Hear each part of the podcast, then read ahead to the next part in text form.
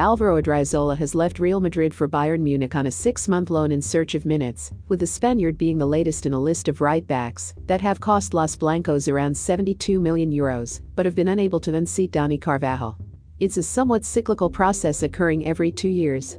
Real Madrid purchase a right-back, watch him struggle to find continuity and then sell them, with Carvajal still the undisputed first choice. First it was Alvaro Arbeloa, then it was Danilo before Achraf Hakimi was sent on loan to Borussia Dortmund. Odriozola is the latest to succumb to the consistency of Carvajal, and the former Bayer Leverkusen man has been an ever-presence since his arrival in 2013.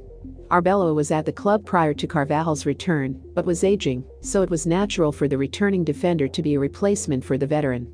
Danilo was signed from Porto for €32 million to provide competition at the right-back position, and he actually started well under Rafa Benitez, but Zinedine Zidane didn't see him in the same way. He grew tired of not playing regularly and left for Manchester City, in the hope of finding minutes before the 2018 World Cup in Russia. Achraf took his place after impressing within the club's academy setup, but he played only 17 matches in the first team. He was frustrated at not being given chances to play and left for Germany on a 2-year loan, where he has impressed and is actually set to return in 2020.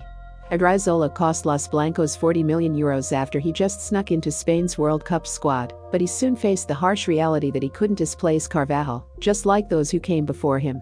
Can Achraf Hakimi finally win the right-back spot at Real Madrid?